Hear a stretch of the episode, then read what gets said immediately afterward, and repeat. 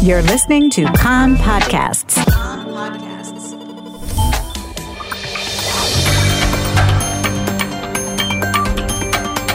You are listening to the English language news of Kan, the Israeli Public Broadcasting Corporation. Good afternoon. It's 2 p.m. in Israel, Thursday, April the 14th, 2022. This is Nomi Segal with the top news at this hour. The murder of the couple Tamar and Yehuda Kaduri in their Jerusalem home three years ago has been solved. It was a nationalistic attack carried out by Wasim Asaid, a 34 year old Hebron resident and Islamic State supporter who was arrested a month ago in Jerusalem in the murder of a Moldovan citizen. He also confessed to the attempted murder of an Israeli woman in Jerusalem's Armon Hanatziv neighborhood in 2019, a day before he returned to the same street and killed the Kaduris. Uh, Saeed was arrested for being in Israel illegally. A knife with blood of the Moldovan citizen was found in his possession. A subsequent search of his mother's home turned up shoes that had the same print as one found in the home of the couple, as well as traces of their DNA. During his interrogation, he said his actions were driven by ideological support for Islamic State and that he chose his victims randomly. Israeli security forces remain on heightened alert and continue to operate in the West Bank. The Palestinian Authority's health ministry said two Palestinians were killed during an IDF operation in the West Bank village Kfar Dan near Jenin this morning, bringing to five the number of Palestinian fatalities in clashes with Israeli forces in the past day. The IDF spokesman said that violent disturbances broke out during the IDF operation in the village. Rioters threw improvised explosives and fired at the soldiers who responded with live fire. There were no Israeli casualties. 18 suspects were arrested since last night. In the village of Kobar in the Binyamin region last night, Israeli security forces apprehended the terrorist Mohammed, who was involved in the murder of Israeli Malachi Rosenfeld some seven years ago and the wounding of three other Israelis.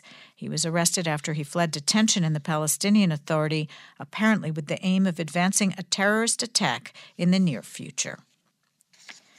Against the backdrop of the heightened security tensions, the defense establishment is holding deliberations on whether to impose a closure on Judea and Samaria and the Gaza Strip over the Passover holiday, which begins tomorrow evening, Friday at sundown. A Kan reporter says it appears that a closure will be imposed over the holiday itself this weekend, and a decision regarding the intermediary days of the week long festival will be made based on the situation. In other news, police say they have detained for questioning five Jewish individuals in their 20s from Jerusalem and Judea and Samaria on suspicion they were planning to disturb the peace on the Temple Mount in Jerusalem and act in violation of the law. A statement said that a goat was found at the home of one of the suspects. This amid concerns far right extremists may try to carry out an animal sacrifice for Passover at the Jerusalem holy site. Sources in Hamas warned that any dangerous violation, in their words, in Jerusalem, such as ritual sacrifice at the Al Aqsa Mosque, will lead to a war with the Gaza Strip. In other news, the High Court of Justice has rejected a petition filed by the Clalit Health Fund to reject the framework for shortening shifts of medical residents, citing the existence of an alternate channel, the labor court. A Kan reporter notes that the framework was due to have come into effect in hospitals in the periphery at the beginning of the month, but did not because of lack of agreement among the health, finance, and economy ministries and organizations representing doctors.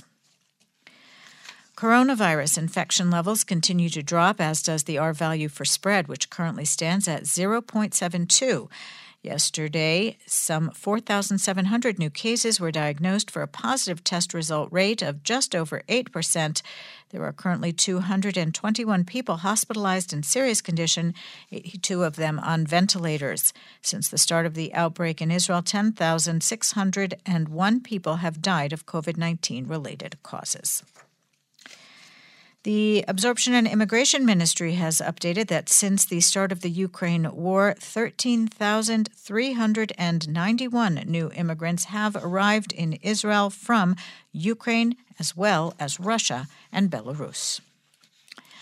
And the Passover exodus has begun at Ben Gurion Airport. Flight delays are expected due to the high number of passengers, both coming and going, some 70,000.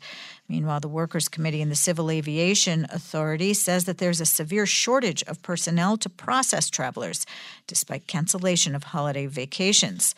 At Ramon Airport in the south, a flight from Paris is due to land this afternoon, the first international commercial flight to Ramon in two years since the pandemic broke out two years ago. Farther south, at the land crossing to Taba in Sinai, long lines were also reported. The holiday weather outlook tomorrow and Saturday will be gradually warmer, mostly in the hills and inland, with seasonal temperatures. Sunday, much hotter with hot to Sharav conditions over most of the country. Strong winds in the northern and central hills in the morning hours. The temperatures in the main centers Jerusalem and Tel Aviv 20, Haifa 17, Beersheba 23, and in Eilat going up to 28 degrees Celsius. That's the news from Kan Reka, the Israeli Public Broadcasting Corporation. Join us at 8 p.m. Israel time for our one hour news program. You can tune in at 101.3 FM, the Kan website, Spotify, and the Kan English Facebook page.